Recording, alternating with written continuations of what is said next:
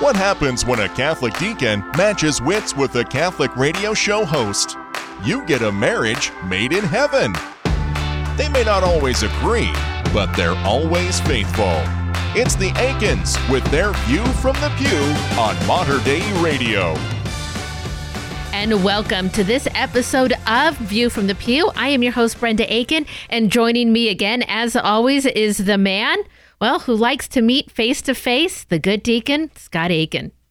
Yeah, and although we're not meeting face to face today, I'm I'm doing this from a distance. Uh, I'm on business travel. I'm during my lunch hour, but I'm I've done my first trip since COVID began two years ago uh, for my job, and I'm out in West Virginia uh, meeting with leadership, and it's fantastic reflection of the value of meeting in person truly i just it's been transformational for all of us involved because we have that experience that contrast of just this what we're experiencing right now the two dimensionality of seeing one another face to face through video versus face to face in person. So, for the radio industry, I know that there are many big national programs where there are two hosts and they are never in the same room together. They are separated by miles and states, even coast to coast. Even our show here at Mater Dei Radio, Living Stones, Deacon Harold Burke-Sivers, whose ministry makes him travel to so many places. Ken Helenis, of course, home at Notre Dame University, uh, they always record uh, remotely. And we have, with our technology, been able to do so many great things. But I know even for them, when they were happen to both be here at Mater Dei Radio, the good time that they have when they are in the same room, oh, I think our listeners would just really love to witness that. Now, when we first went into lockdown, it took me all of about three weeks to figure out this was not a good fit for me. I just did not do well communicating on the screen. We had to make do. But I think it was within about six weeks of that time that, well, we were back in the studio. Now, we were definitely doing lots of physical distancing then, and we had just a skeleton group of people working, but it was a better way, at least for me. There are many people, though, that do work from home, and, and that is their normal way of life. I think the wisdom of it is that in in our journey of growing in the life that that the Lord has given us, there is value to contrast, and contrast means to experience suffering and experience uh, great joy, and having the contrasts of those with the knowledge that God is in both of those conditions. Not that He's creating the suffering, but that He's with us in the suffering, and He's with us in the joy and that as we root ourselves more in that reality, then we're less polarized in those contrasts. So this has been, as I said, a transformational week for me just to be able to speak with people from the heart, with my entire body, with my entire being. And uh, it's it's beautiful to, to see people reciprocate. And uh, what a contrast, as like, like I said. Well, we are prayerfully hopeful again that while technology has taught us so many things and has been really been able to allow us to do things in in new ways even continue a show where typically we would not be able to have our regular show but because of technology your ability to connect and our ability to uh to talk and record here in the station well we can do great things but that yeah i would say for sure if your work gives you the ability to meet person to person even a hybrid situation where you do a few days at home and then meet in person, there is value to it. And it is so tremendous. And it always happens in the more ordinary ways, meaning that it's not in the scheduled meeting where that happens, it's in that you happen to be walking to lunch together at the same time or you happen to be just kind of meeting up kind of in a conversation as you pass by somebody's office. I think that's where god is really creating moments for for you to have a profound exchange. Well, coming up on today's show, I have a great opportunity to talk with Father Edward Looney. Now, we're talking about people today who have had profound changes and experiences in their own life well, and they met the Blessed Virgin Mary. It is the month of May. It is Our Lady's month. So we're going to be spending a little bit of time talking today about how Mary has made transformations in people's lives. After that, we'll share a little bit within our own lives of how Mary has been such a great intercessor for us. And I'm using the rosary as my means to integrate into this meeting that I'm in all this week for business. Mary is with us if we allow her to enter into the most uh, intimate parts of our lives, including that which is quote unquote work. So, we got a great show ahead for you on this week's View from the Pew. Stay with us. On the road again. Just can't wait to get on the road again. Life I love is making music with my friends. And I can't wait to get on the road again. On the road again. Like they do many other Marian dogmas, Protestants reject Mary as the Mother of God because they don't think it's scriptural. But if there's any Marian dogma that's biblical, it's Mary the Mother of God. Consider Luke 143, where Elizabeth greets Mary as the Mother of my Lord. As any Bible student knows, Lord is the title that the Jews used for Yahweh. But Protestants object that Lord can also be used for an earthly ruler. Although this is true, I think the context suggests the divine usage. The three times the word is used before verse 43, verses 28, 32, and 38, and the three times it's used after verse 43, verses 46, 58, and 68, it's used in reference to Almighty God. So, does the Bible teach Mary is the Mother of God? You bet it does. I'm Karlo Broussard with the ready reason for Catholic Answers, Catholic.com. Would you like to make your spring cleaning plans a little easier this year? Let Mater Dei Radio give you a hand. If you have a car, truck, van, RV, or boat that you would like to clear out, our vehicle donation program is just the answer. You can donate your vehicle to Mater Dei Radio and get a likely tax deduction in return. It's quick and easy, giving you a real jumpstart to your spring cleaning. Learn more about our vehicle donation program at materdeiradio.com.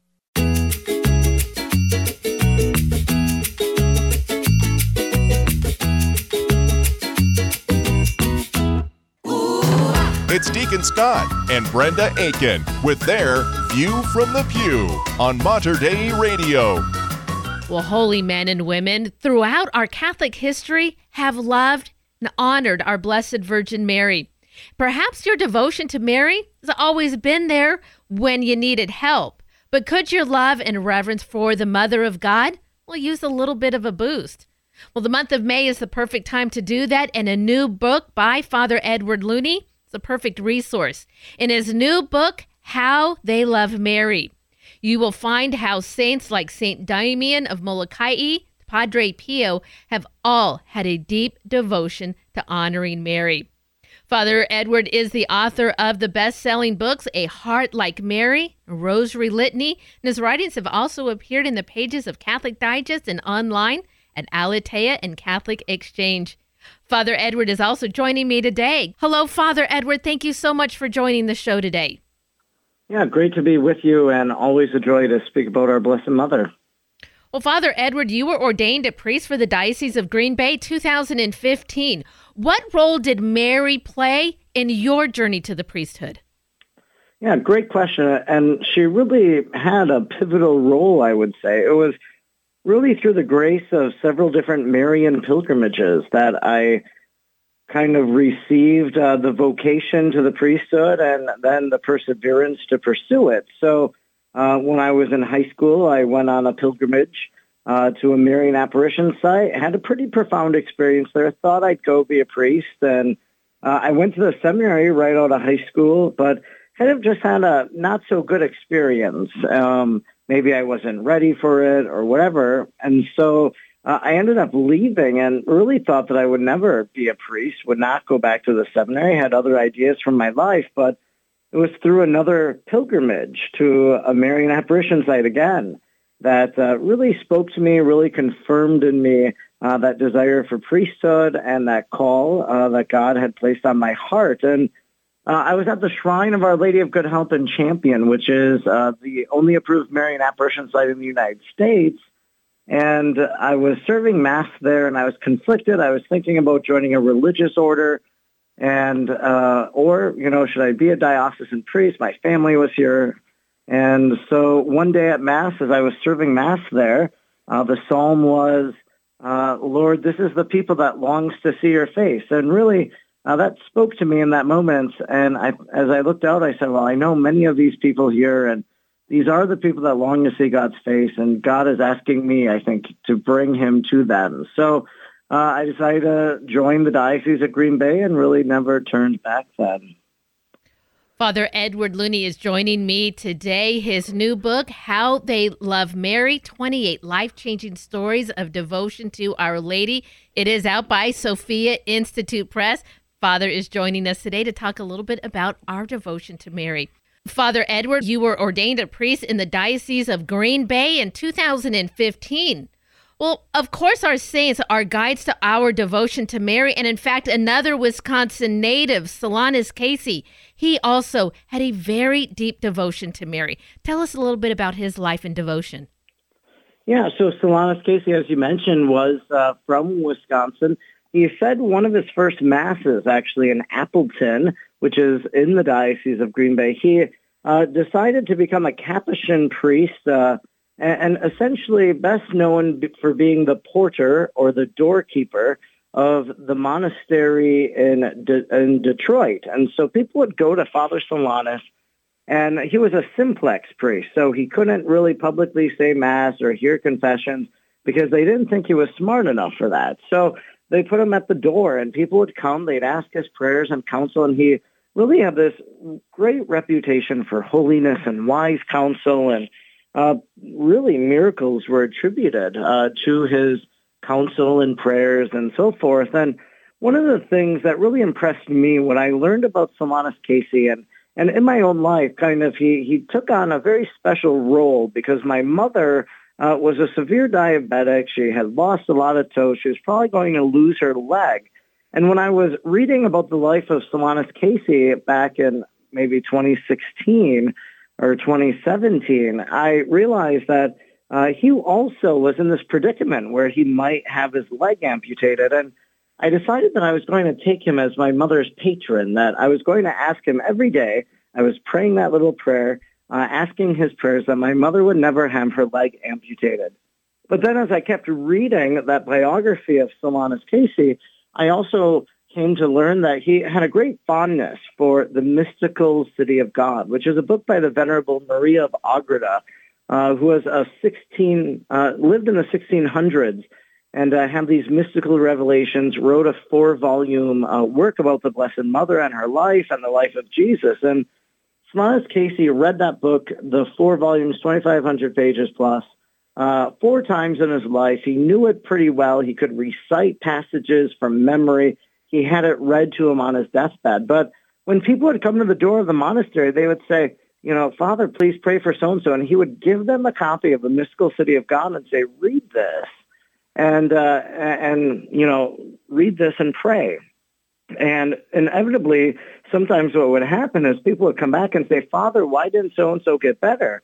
And he would ask them, well, did you read from the mystical city of God? And they would say, no they'd go home, they'd read from the mystical city of God, and then they would see how God was answering uh, their prayers. So um, I, I did that. I prayed to Solanus, and then I read the mystical city of God every day until my mother died, but she never had her leg amputated. So really I took that as the grace of an answered prayer, just because I knew she wouldn't be a good, um, you know, a good amputee uh, so uh, in, in, terms of being bound to a wheelchair and such. Mm-hmm. So uh, this this past year, the right now, uh, I'm personally as like a homage to uh, Solanus Casey and Maria of Agreda.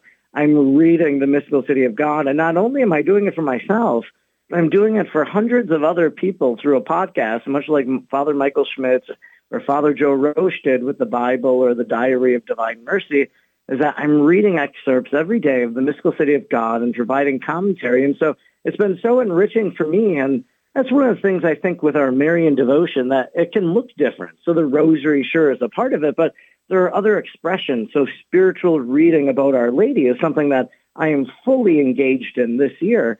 Whereas, you know, other years, my devotion to Our Lady might look a little different. Well, you can learn more about some of the stories of devotion to Our Lady in Father Edward's new book, How They Love Mary. Father Edward, you did a lot of research. You have 28 stories. Now, in doing this research and learning about different, you know, men and women who have had just life-altering experiences, can you maybe share with us one or two of those where you were really kind of surprised about how their maybe turnaround happened or the ways that Mary interceded for them.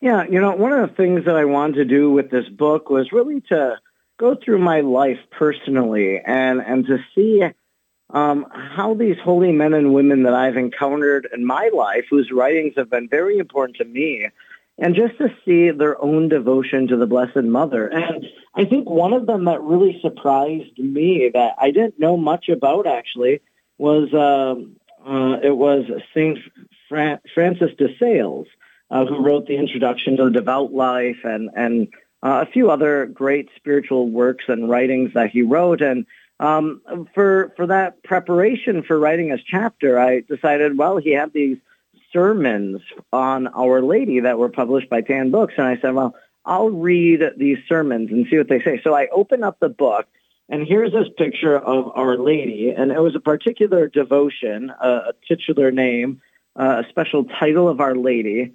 And and uh, kind of the dedication was to Our Lady who really intervened in my life or something like that.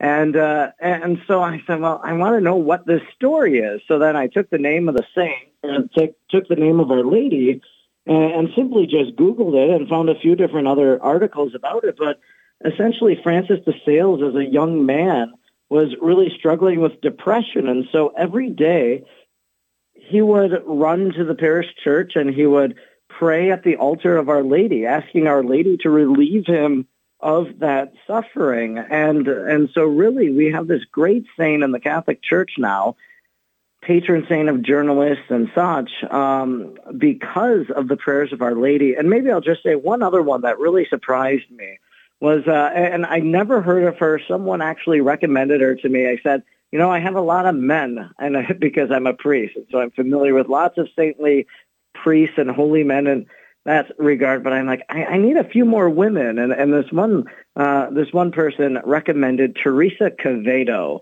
um, a name that you've probably never heard of. She said her autobiography is, or her biography is called Mary Was Her Life. And so I buy it, I read it, and I'll tell you, I've never encountered a person who loved the Blessed Mother more than Teresa Quevedo. In fact, I think you could take the devotion of everyone listening to this radio show right now, and Teresa Quevedo's love for the Blessed Mother would blow us out of the water. Uh, it was just really a phenomenal, um, uh, just the way she reflected about Our Lady. And, and basically, you know, we know of St. Therese and her little way. And we could say Teresa Quevedo, Sister Teresa Quevedo, had her little way, and she called it her way of confidence in Our Lady just knowing that Our Lady would take care of whatever issue or whatever situation, she would just entrust it to the prayers of Our Lady. And so uh, very powerful, very profound, the way that she lived as a young person, uh, her own Marian devotion, and uh, she died uh, at a very young age, but really a, a, great witness to me, and I hope at now introducing her to so many others, uh, to the world, uh, her own devotion to Our Lady. Well, you can read about her and many others in Father Edward's new book, How They Love Mary 28 Life Changing Stories of Devotion to Our Lady. You can find it on Sophia Institute's webpage. You can also purchase a copy from any one of our wonderful local Catholic bookstores. Well, Father Edward, I appreciate your time so much today. It's a wonderful book, beautiful cover, of course, of our Blessed Mother. I encourage our listeners to definitely, well, go check that out. I will be sure to add a link to where you can get right to Sophia Institute Press. You can purchase a copy for yourself. You're going to find that link on the podcast of this interview, materdeiradio.com. She taught me how to love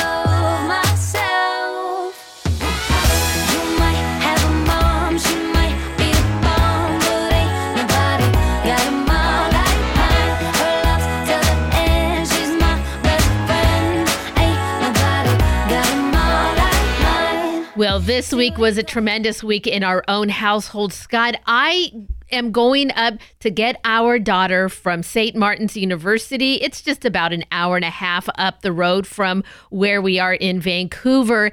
And she's completing her first year of college. Now, she had a great meetup just out of the blue. Now, she has a job uh, in the cafeteria and she was working last night, and a visitor came. And she was so excited that she had to give me a call because it was a newly ordained priest. His name is Father Val. He's in the Archdiocese of Seattle. Now, before he was ordained, he spent his pastoral year while he was still in seminary at St. Joe's.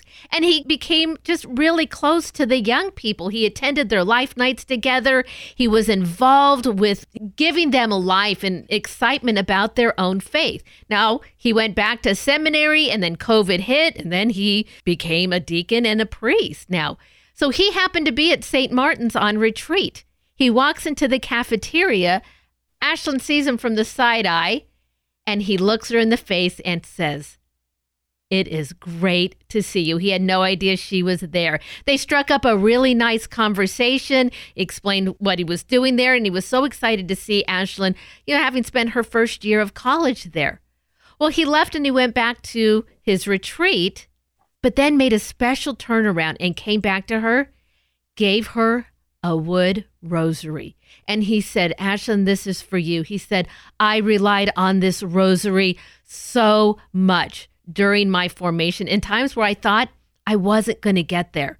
And he said, and I know this has been a difficult year for you. College always is. But with the help of Mary, yeah, you'll get there. Yeah, that's, I think, just profound and consistently present to us uh, is is that devotion to the mother whom Christ gave us at the cross. We still celebrate that reality in this Easter season that that we have a mother who loves us deeply in all that we do. And so as an example of that, and my mother gave me that example uh, of turning to Mary, of praying the rosary. And here I am in this meeting, like I said just before the break, and it's a it's an incredibly challenging meeting with leaders of, of the, my organization that we we have a lot of alphas in the room, sure. a lot of people who are ready to give their opinion, including myself to a degree. I have to be present to give my opinion, but I I am praying the rosary throughout these past three days. I just pray a continual rosary um, in my mind.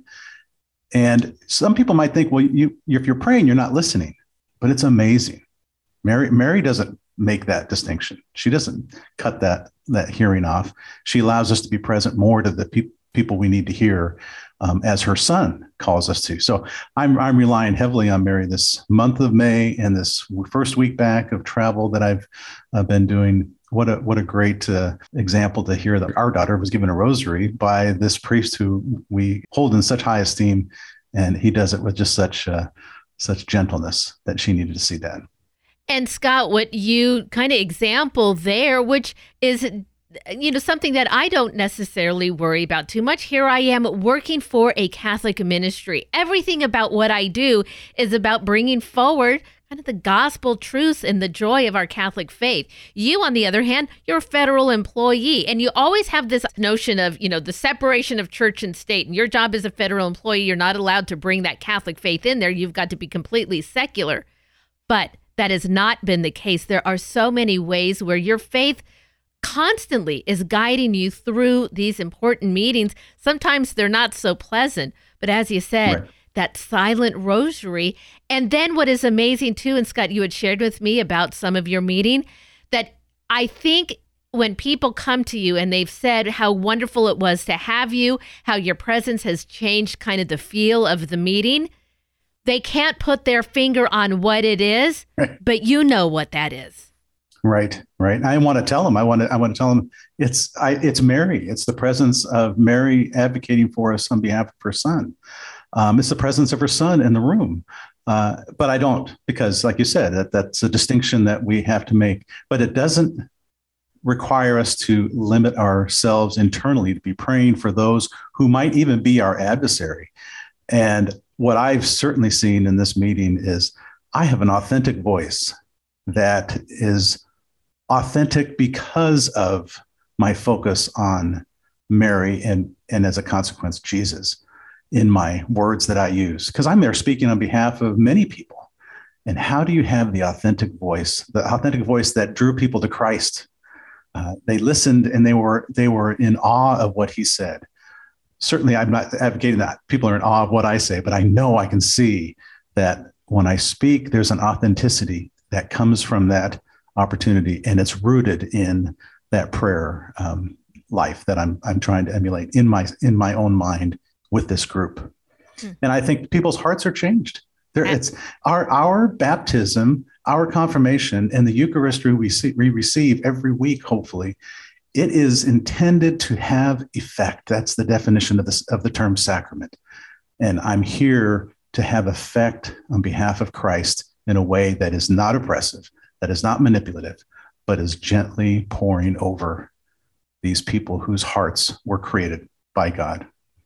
So, if that is any example to you about your ability to incorporate the rosary in your daily work life, well, definitely always take Mary with you, and you will allow her to work through you and hopefully see really the way that she can work in everyone's life. Scott, before we go, will you end us in prayer?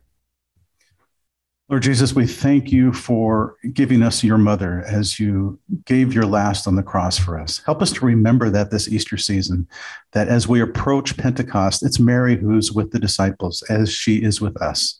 And she will lead us always to her son as she did the disciples. Help us to trust in that in our everyday experience we have in this life that is so preciously given to us by Christ. In Christ's name we pray. Amen. And that is going to wrap it up for us this week. Please tune in next week as we share with you more stories about our faith, our family, and our view from the pew. God bless and continue to thrive this Easter season. You've been listening to View from the Pew, a weekly look at faith and family life from a Catholic perspective with Deacon Scott and Brenda Aikin. For more information on the Aikins and to listen to an archive of their previous shows, visit them online at materdeiradio.com slash pew. View from the Pew is produced at the studios of Mater Dei Radio in Portland, Oregon.